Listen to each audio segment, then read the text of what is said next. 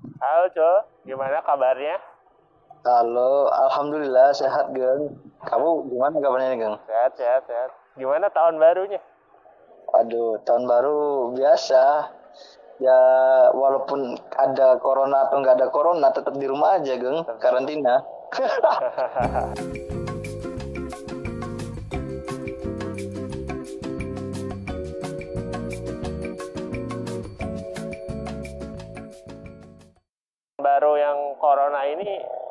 ya emang lebih sepi sih. Apa kemarin ngabisin tahun baru di mana? Saya ngabisin tahun baru di ini, Geng, di rumah. Saya mudik. Di Saya rumah. mudik pakai motor. Dan memang jalanan itu sepi. Sepi banget jalanan itu. Tapi pas terus selama Natal nih apa yang kamu dapat nih, Cul? Selama Natal apa ya, Geng? M- mungkin ada info-info yang baru yang mungkin kamu dapat. Ada nih Geng, info ini dari biasa dari persatuan kita, persatuan ahli gizi kan. Ya walaupun kita belum jadi ahli gizi yang beneran ahli gizi ya Geng, Ya. tapi saya dapat beberapa informasi. Ya informasinya itu ya ini Geng, masalah uji kompetensi. Ya alhamdulillah uji kompetensi diselenggarakannya di Januari ya Insya Allah. Info yang saya dapat itu di Januari 2021. Januari 2021. Tanggalnya tanggal berapa sih? Belum ada ya? Ada tanggalnya udah ada. Kalau nggak salah itu tanggal 20-an lah. Mungkin nggak tahu 28, nggak tahu tanggal 23 gitu. Saya lupa, Gang. Ada pokoknya tanggalnya udah ada. Hmm. Tapi sebelum dapat informasi yang resmi ada kan saya ikut beberapa grup kan di Telegram juga gitu. Saya ikut grup loker tenaga kesehatan. Hmm. Itu sudah ada informasinya, Gang. Jadi kan saya terima informasi resmi itu kan dari grup Himagizi ya. Dari grup Himagizi ada salah satu dosen kita yang mengirimkan informasi untuk uji kompetensi itu. Itu kan resmi ya. Hmm. Tapi sebelum informasi itu saya terima di grup Telegram di informasi loker kes- tenaga kesehatan Indonesia itu udah ada info itu. Hmm. Tapi infonya itu bunyinya gini doang. Gimana? Eh kalau nggak salah saya juga share ke grup angkatan deh. Hmm. Yang untuk uji kompetensi akan dilaksanakan tanggal sekian, Mohon dipersiapkan tanggal gitu ya. sekian. Iya, mempersiapkan kayak itu doang. Dan itu diselenggarakannya langsung dari DPP Persaginya. Kalau nggak salah ya gang informasinya. Kayak gitu. Oh ini aku dapat nih. Eh Hmm, edaran, ed- edarannya Manadion, salah. Edarannya ada. MG, ha, tanggal Bogor Hmm. 31 Desember 2020. Nah, itu kan resminya tuh, 20 31 Desember. Nah, sebelum informasi yang pertama yang saya kirimkan ke grup apa sebelum informasi itu kan saya kirimkan lagi tuh informasi di grup angkatan Hmm. yang dari dosen kita. Nah, itu ada lagi informasinya Geng yang saya kirimkan lagi. Kalau nggak salah di grup angkatan itu dan itu dapat dari grup loker tenaga kesehatan Indonesia.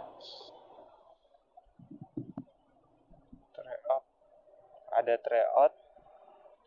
Tapi tryoutnya mepet ya? Mepet, semuanya. Sehubungan, Kurang dari sehubungan hal tersebut, tryout uji kompetensi akan dilaksanakan pada tanggal 23 Januari 2021 dan UKOP-nya akan dilaksanakan pada tanggal 30 Januari 2021. Ya, benar 30 Januari berarti. Memang memang mepet, Geng. Hmm.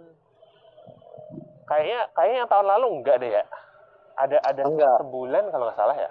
Tahun kita tuh ini, Geng, selangnya nggak sebulan, dua bulan Oh, lebih. dua bulan ya, dua bulan ya. Dua bulan lebih. Kalau se- seingat saya kita hukum di tanggal 20 di tanggal 26 September kalau nggak salah ya. Yang saya tanggal 26 September kita hukum. Tryoutnya itu dari bulan Juli kalau nggak salah. Iya. Kita sempat Ya, ada sekitar Juli atau ada- Agustus itu. Nah, sempat ada polemik kalau nggak salah tuh kayak oh ini nilai TO-nya kalau mau lihat harus bayar dulu 10.000 ribu kalau nggak salah tahun lalu gitu ya. Oh iya iya iya iya. Masih ingat sih saya. Iya iya iya, saya juga ingat Gang, benar benar benar. Ya, tapi tahun sekarang saya nggak tahu deh informasi itu. Saya tadi juga eh, karena penasaran ya, jadi saya buka webnya AIDGI. Di webnya AIDGI itu belum ada informasi mengenai UKOM tahun 2021 atau tahun 2020 ya, karena 2020 kan memang nggak ada ya UKOMnya. 20. Adanya kan di 2021. Nah, Nah itu saya belum belum nemu nih eh, informasi UKOM terkait tahun 2021 ini di webnya AIDGI. hmm. Adanya itu tahun 2019 masih itu. tahun ini CBT berarti ya computer based test. CBT kita bukannya tahun kemarin juga CBT ya kan? 2019 ya kan? Kagak. Kita masih Oh, pakai enggak. masih pakai ini apa? Pensil. Kita masih pakai ngurak-ngurak pensil. Masih oh iya iya iya iya iya ingat aku. Ngurak-ngurak Iya, iya. pensil. Iya iya benar benar gang benar gang iya saya yang lupa berarti. Ya masih nguruk-nguruk pensil itu. Nggak nggak boleh nggak boleh bawa pulpen. Eh tahunya tanda tangan daftar hadir harus pakai pulpen. Nah itu. Kok banget itu ininya. Apa? Iya. Petugasnya. Iya. Tapi kayaknya kalau tahun sekarang CBT masalahnya perlengkapannya gimana gang? Mepet sih.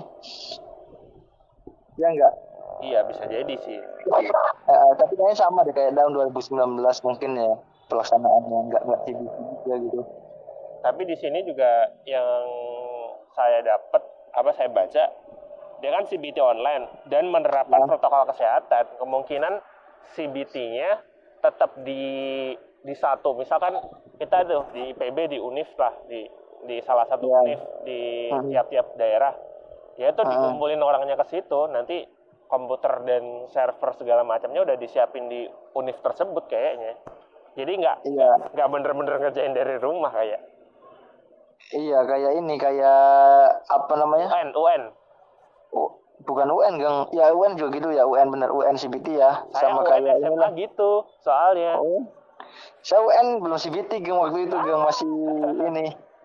Masih ya work-work kecil gang iya karena memang waktu kita volunteer kan ya hanya Volunteer. volunteer SMA yang volunteer volunteer doang yang Iya. doang iya ya SMA mu SMA mahal sih RSBI ya Enggak, berarti ya enggak mahal. Pengen eksis. SMA-nya tuh pengen eksis. Jadi kamu UN tiga hari, aku UN-nya enam hari. Widih mantap Hari enam hari satu. ya satu-satu ya gitu ya seminggu ya Iya. UN Bisa, doang bisa minta soal, eh taunya beda.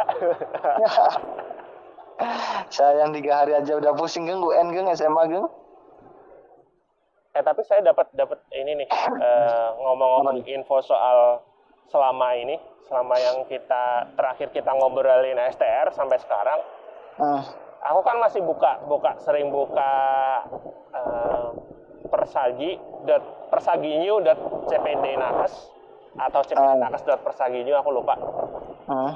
Eh, di situ tuh yang waktu itu aku ngomong itu loh yang kita kita bisa nge-record kegiatan kita di situ apa dapat apa namanya poin itu apa namanya apa tuh kalau poin SKP kita dapat SKP kita Oh. bisa nge-record di situ Hmm. nah itu Ah, setelah kita bikin podcast waktu itu setelah naik podcastnya dan di blast sama Gizipedia hmm. secara nggak tahu ya itu kebetulan atau enggak momennya cuma si persagi itu ngerubah ngerubah total eh, prosedur-prosedur yang ada di situ yang di web itu lebih rinci atau gimana pro- prosedurnya waktu itu terakhir yang kita omong eh, yang aku kasih tahu kan hmm. eh, ada kayak proses dari assessment sampai monitoring dan evaluasi untuk Hmm. TDR, TRD, Hmm. Technical Register Dietitian, Hmm. untuk eh, nutrisionis sama untuk dietitian. Hmm. ada tiga kan? Nah sekarang tuh si yang nutrisionis sudah nggak ada. Loh, kenapa tuh kenapa nutrisionisnya nggak ada? Wah nggak tahu tuh. Nutrisionis yang yang saya ngeh awal banget itu nutrisionisnya sis- apa? Pilihan untuk nutrisionisnya hilang. Terus habis Hmm. itu ada beberapa apa ada beberapa perubahan sih. Kayak kamu bisa ketika kamu jadi kepala apa? Apa tuh? Pelayanan masyarakat. Eh Iya. pelayan pela- apa? Kepala unit gizi tapi yang catering itu bisa. Ah, tapi kepalanya ya gang kalau jadi staffnya kepala. ada staffnya nggak bisa. Ah, waduh. Banyak banyak sih yang ini. Yang di web persagi Hmm, tapi posisi nutrisionis ya bukan posisi QC kan ini? Nutrisionis nutrisionis. Nggak ada QC nggak ada. Iya nggak ada kan ya? Nah itu kan. Tapi kepala ya harus kepala bukan staff ya. Pelayan pelayanan gizi rawat inap umum, Ah, pelayanan khusus risiko tinggi ICU, NICU, ICCU, hmm. bikin bahan bikin bahan apa pengajar pengelolaan mengajar juga bisa tahu Iya dosen kan, Iya, dosen. iya sih. Dosen itu. Praktisi Kalau dosen ya bisa. praktisi gizi masyarakat nggak tahu sih itu masuknya apa. Aku juga nggak nggak nggak explore karena itu banyak.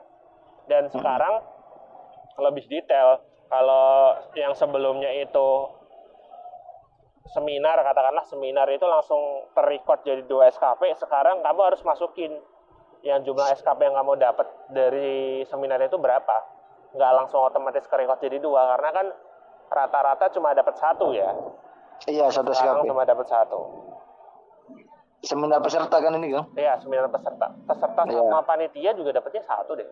Pembicara satu, yang dapat dua kalau nggak salah. Tapi jadinya seminarnya itu yang SKP-nya terhitungnya dari kapan Gang? Dari kita dinyatakan sudah jadi nutrisionis atau sebelumnya? tuh? Tetap, tetap jadi jadi setelah kita daftar, Hmm? kita daftar. Jadi waktu itu kan eh, prosesnya kan ukom sama, tetap ukom, daftar Hmm? segala macem, K- eh, KTA, KT- KTA, KTA keluar. Nah setelah KTA keluar itu, tetap dihitungnya tetap setelah KTA keluar. Jadi kayak tetap aja kayak yang video eh, kayak yang podcast kita kemarin ketika kamu ngumpulin sebelum KTA kamu keluar, KTA persegi Iya. kamu keluar, ya itu nggak masuk hitungan. Oh iya, Periode Ya, nggak kamu masuk periode hitungan. nggak masuk periode itu kan? Ya sama aja berarti ya. Tapi tapi ini kayak tiba-tiba gitu loh infonya ya nggak sih? Iya, tiba-tiba saya juga saya juga kaget dari awal waktu lihat info itu di grup apa namanya di, di grup loker tenaga kesehatan itu akhirnya itu apa namanya uji kompetensi bukan buat nutrisionis ya tapi buat D4 atau D3 gitu. Ternyata buat nutrisionis itu. Saya juga kaget itu. Menurutmu ini berarti lobby lobby eh, orang-orang persagi, AIBGI dan segala institusi yang terlibat dalam UKOM ini lobbynya ke Kemenkes berhasil atau cuma ya udah bikin aja toh lanjutin aja lah gitu. kalau menurut saya sih berhasil sih geng berhasil kalau menurut saya soalnya di webnya tadi saya buka webnya AIG itu mereka tuh ada ini ada semacam dokumentasi apa ya namanya kayak model advokasi gitu ke KTKI gitu geng Hmm. Nah itu mungkin ya advokasi untuk masalah UKOM juga kayaknya. Nah dari mungkin dari KTKI lanjut ke kementerian kali ya. Kayak gitu sih mungkin. Hmm.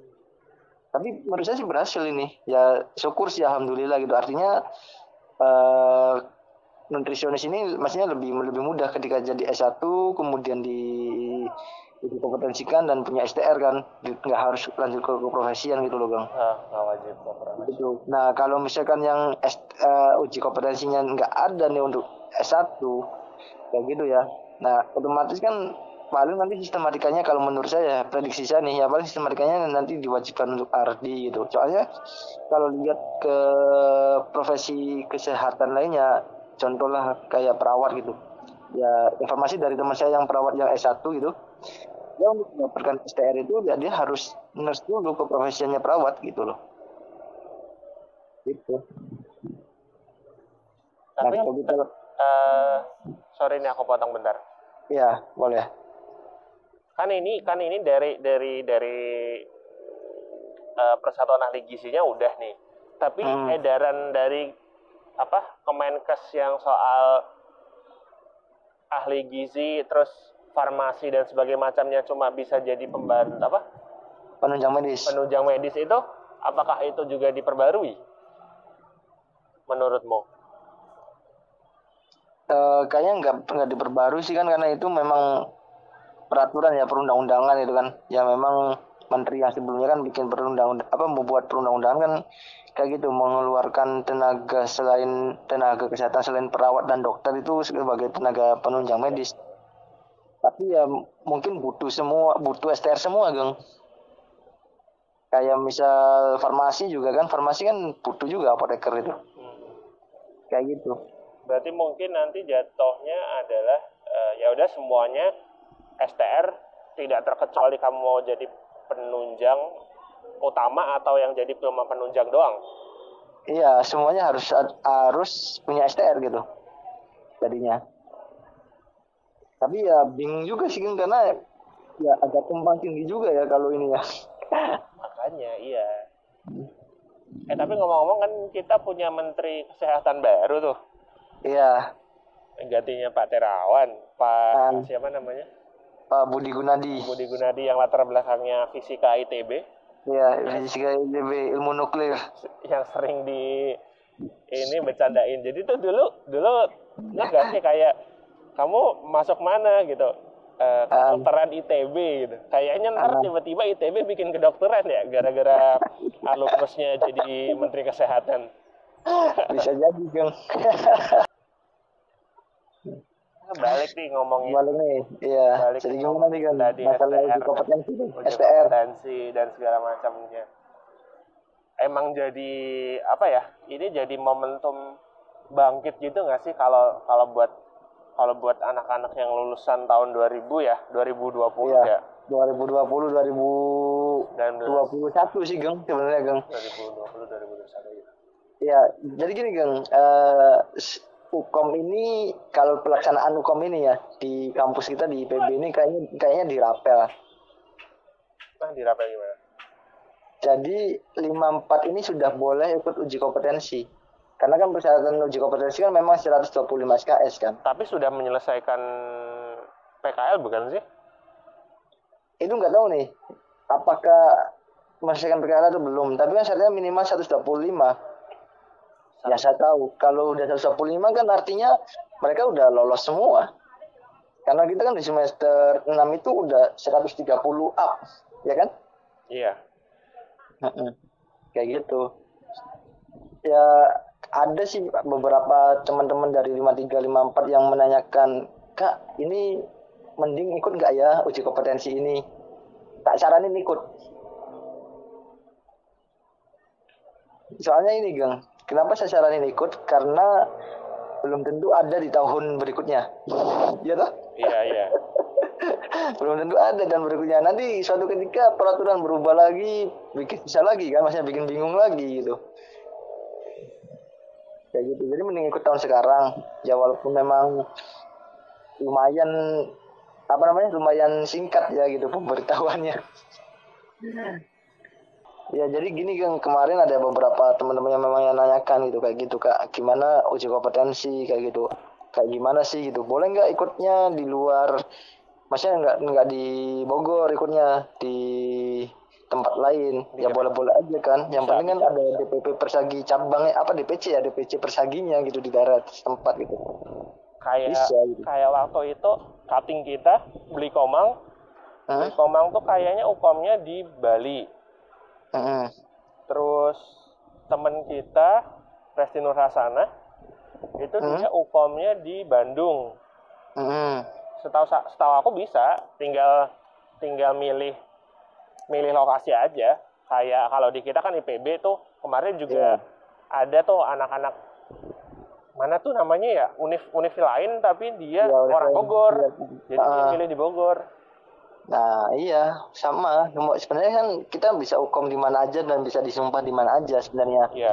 gak jadi masalah gitu kan yang jadi masalah yang jadi per- bukan masalah sih yang jadi pertanyaan eh, kalau di kampus kita kan ini berapa kali gitu dalam setahun mengadakan uji kompetensi yang jadi pertanyaan kan itu kalau mau ikut di kampus kita yang kita aja kan tahun kita aja kan setahun sekali kan gitu kan istilahnya uji kompetensi diadakan di tahun Tapi di- S1 bukannya setahun sekali semua ya? Nggak ada yang setahun dua kali dan itu hukumnya serentak. Yang hukum beberapa kali itu yang di anak diploma setauku. tapi kalau kayak gitu eh oh iya iya ingat. Iya bener. Kan sekali sekali doang ya iya iya bener. Bener bener. Ah, ah. nah ya udah. Berarti kalau setahun sekali kan artinya kan ya udah pasti di, diadakan itu kan. Ya udah ikutnya bisa di mana aja kayak Di gitu. mana aja ya, bebas. Bebas kayak gitu. Yang paling dekat aja kayak misal Lampung ya nyari univ di yang Lampung atau di Palembang kali mungkin deket gitu. Iya, kayak gitu. Ya ada yang deket aja gitu.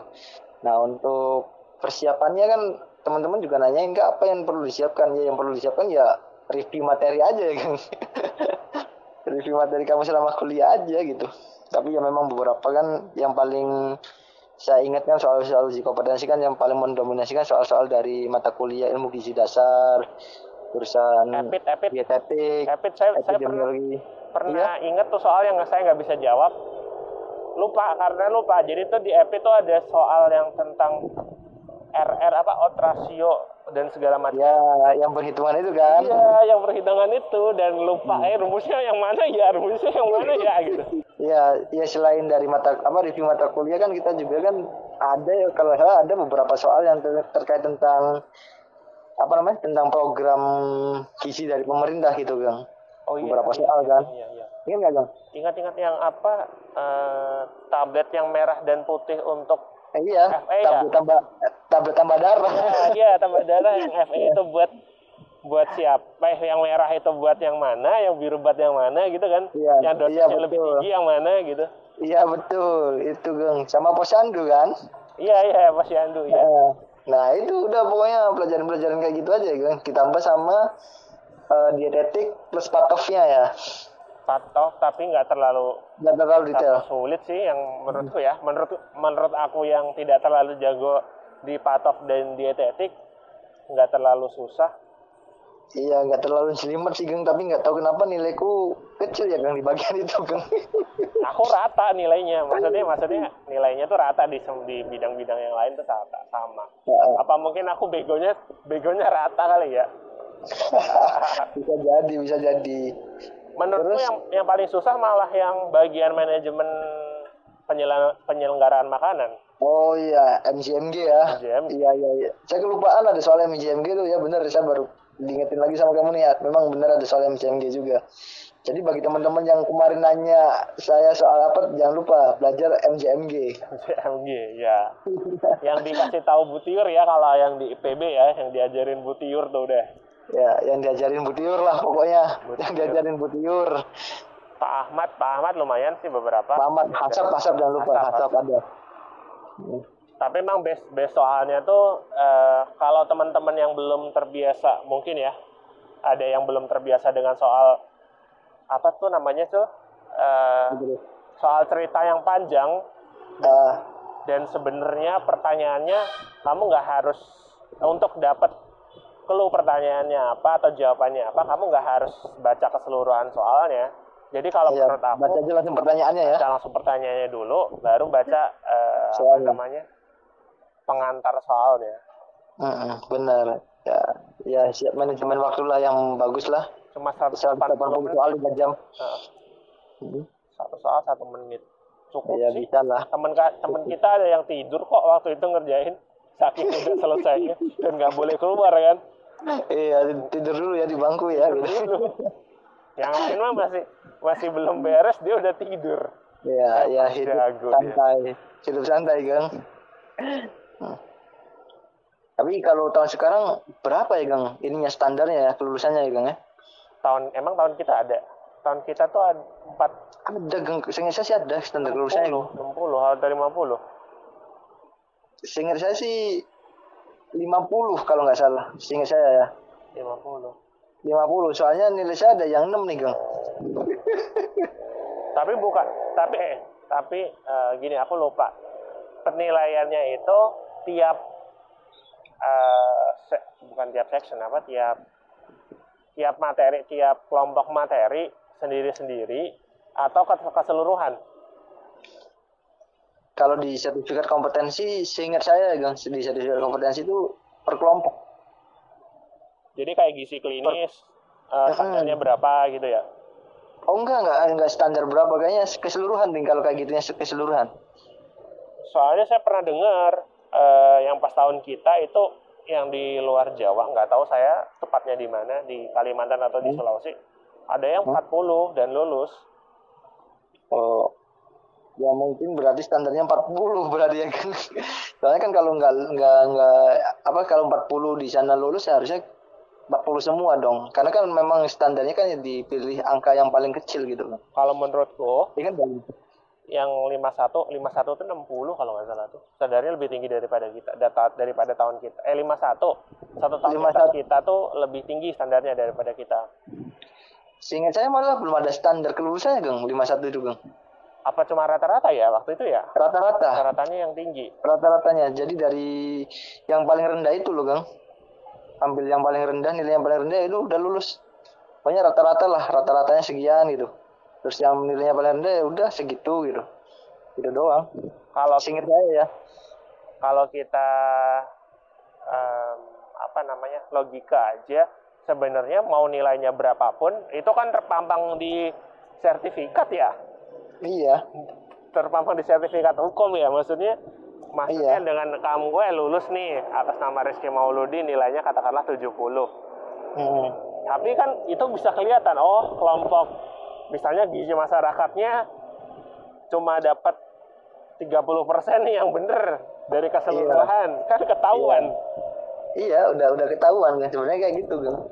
Jadi ya ya ya orang kalau mau menilai lihat sertifikat kompetensinya ya udah segitu ketahuan banget kompetensinya kan. Iya. Tapi kalau masuk ke instansi pemerintahan atau ke pekerjaan yang berkaitan langsung dengan gizi, dengan pelayanan gizi, ditanya nggak itu sertifikatnya? Atau ya udah yang penting mah punya STR aja. Nggak tahu deh kalau itu ditanya kayaknya saya nggak tahu. Tapi kalau dari rekrutmennya kan cuman ditanyain STR kan? Yang STR mah punya kan. ya itu yang penting punya gitu. Kalau punya STR kan artinya dia lulus sertifi- eh, lulus uji kompetensi dan uji kompetensi itu artinya dia nilai di sertifikat kompetensinya ya udah lulus gitu kan Iya. kayak gitu Tapi jadi eh, ya ini eh, sekedar informasi buat yang Ah. teman-teman kalau buat info dari teman-teman yang D3 ada yang eh, kalau D3 tuh eh, D3 atau D4 yang diploma lah. Diploma itu ada yang nggak lulus, ada yang nggak kompeten. Ulang dong remedial berarti Gang Eh, bisa ngulang tahun depan. Atau ada kalau ada ukom lagi, maksudnya kalau ukomnya mungkin setahun nggak sekali doang, setahun bisa dua kali atau tiga kali bisa ikut periode selanjutnya. Mungkin gara-gara itu, Cul. Jadi gini, kenapa yang ditanyain cuma STR-nya doang? Karena ya udah, karena eh, gini, kenapa yang ditanyain STR-nya doang? Sebab teman-teman yang diploma ini ada standarnya. Jadi kalau nggak ikut nggak nyampe standar itu dikatakan tidak kompeten. Iya, karena diploma kan lebih dulu dia, Gang. Padahal, iya, padahal kalau yang di S1 yang yang kita alami sendiri itu kan tidak ada standarnya. Apakah dia kompeten atau tidak kompeten? Iya juga sih. Nggak ada batas batas kelulusannya. Gak ada standar, belum ada standar Belum kelulusannya. ada ya, belum ada.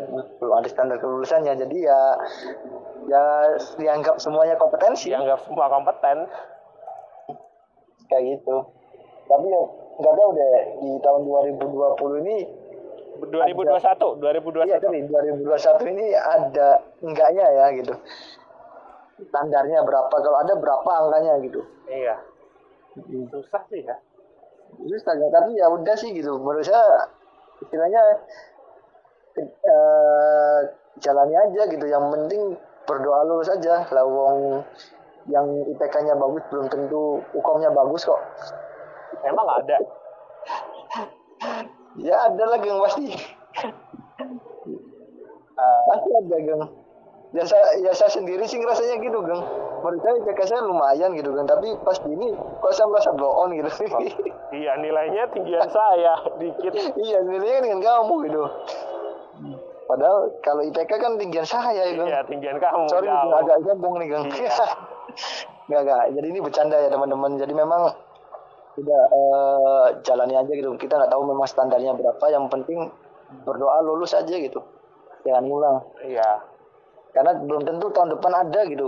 Takutnya kan kayak tahun 2020 kan ketika memang ada yang eh, teriak dari bawah salah satu mahasiswa Mahasiswi. di satu kampus mahasiswi di salah satu kampus kan teriak kan gitu Iya. menggugat istilahnya menggugat perundang-undangan dan standar untuk uji kompetensi itu ya udah kan artinya depending gitu kasihan ke yang lain Kasihan Kayak yang, gitu. yang yang mungkin S1 gizi terus cita-citanya emang dari awal tuh kayak wah aku pengen kerja di rumah sakit nyaman dengan eh, dietetik dan segala macam memberikan konsultasi gizi pendidikan gizi dan segala macam tapi gue ngomong-ngomong saya ngomong gitu eh, ngomong kenapa apa ngomong ada yang teriak itu bukan berarti bukan berarti saya nggak setuju ada yang usulan lebih baik kan. Kalau ada yang teriak itu kan artinya lebih baik itu usulan lebih baik. Memang harus diluruskan nih untuk eh, uji kompetensi kayak gitu. Kalau melihat dari peraturan undang-undang kan memang agak tumpang tindih gitu loh. Sebenarnya teriaknya bukan kalau saya kalau saya pribadi ngira bukan ngira apa. Kalau saya pribadi mikirnya gini dia tuh teriak untuk jadi gimana sih yang konsisten gitu? Yang konsisten dong masa eh, apa di peraturan ini bilangnya gini di peraturan ini meniadakan peraturan yang sebelumnya Nah iya itu teriak untuk meluruskan Gang sebenarnya Gang. Ya saya sih makanya setuju gitu. Tapi kan akhirnya eh, gara-gara teriakan itu ya akhirnya kan ada evaluasi dan depending gitu loh Gang. iya Dan apa namanya eh untuk apa namanya untuk selanjutnya kan bisa memper mempersulit ya istilah bahasa kasarnya apa ya menunda lah menunda menunda orang lain untuk dapat STR itu sedangkan orang kerja kan rata-rata butuh STR Iya. termasuk pendaftaran CPNS kan. Kalau mau di bidang gizi kan harus pakai STR kayak gitu. Di bidang Iya. pelayanan gizi sorry. Dan teman-teman adik-adik kelas kita yang lulus tahun ini kan pada istilahnya kayak banyak banyak pasti banyak yang mengeluh kayak wah Iya, si anjir nggak nggak nggak bisa daftar nggak bisa ukom nggak dapat STR padahal lokernya banyak gitu.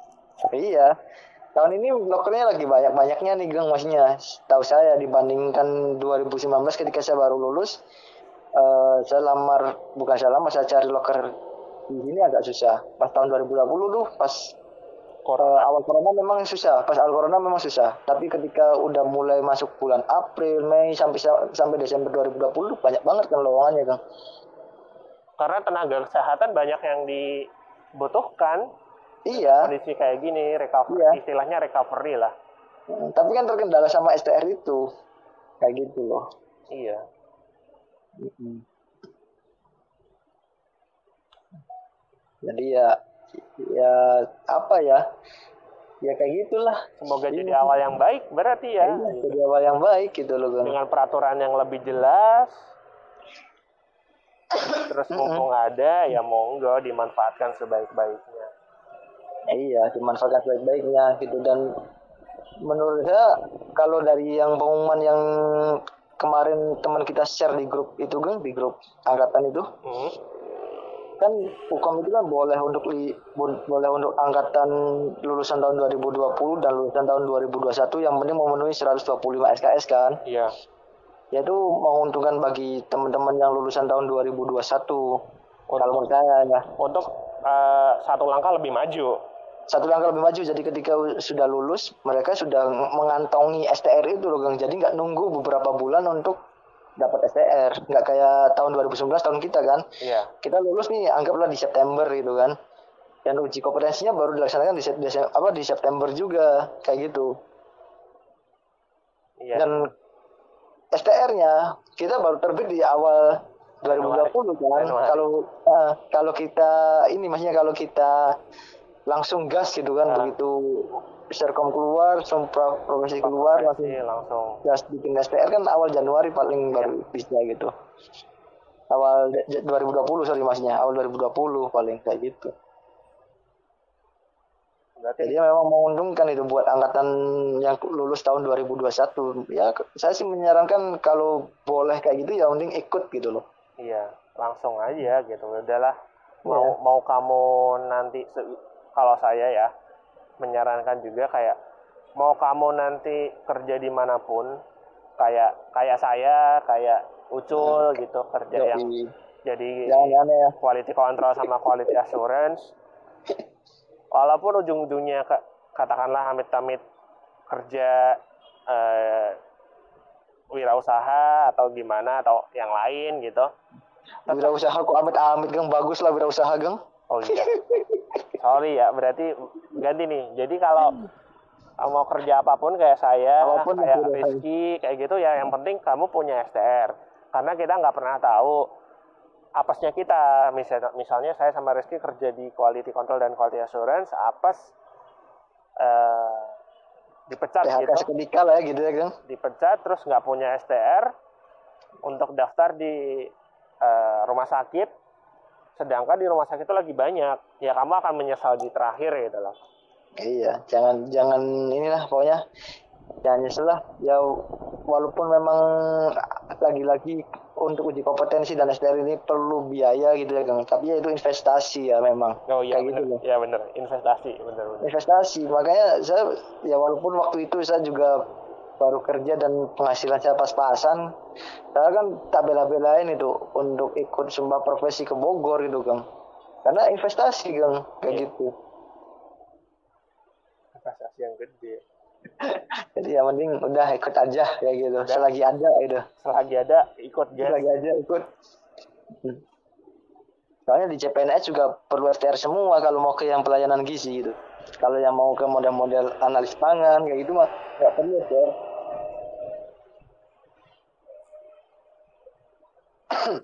Kang. ya benar benar Hmm. ya ada lagi yang mau diomongin soal STR Sul? Udah sih aku. paling kayak gitu ya mungkin ya karena memang waktunya mepet jadi ya siap-siapin aja lah. Anak gizi kan biasa mepet-mepet, biasa santai. lah dikasih dikasih tugas ya terutama nggak tahu sih kalau univ lain kalau di kalau di kita kayak pernah tuh dikasihnya sore malamnya suruh ngumpulin Iya. Tapi kalau dari lihat postingan-postingan Instagram yang menyangkut gizi-gizi gitu ya, yang membahas tentang perkuliahan gizi, kayaknya sama deh semua dia kan. ya Tugasnya banyak dan deadline cepet kayak gitu loh. iya udah udah Jadi ya- terbiasa lah Udah terlatih lah gitu, santai.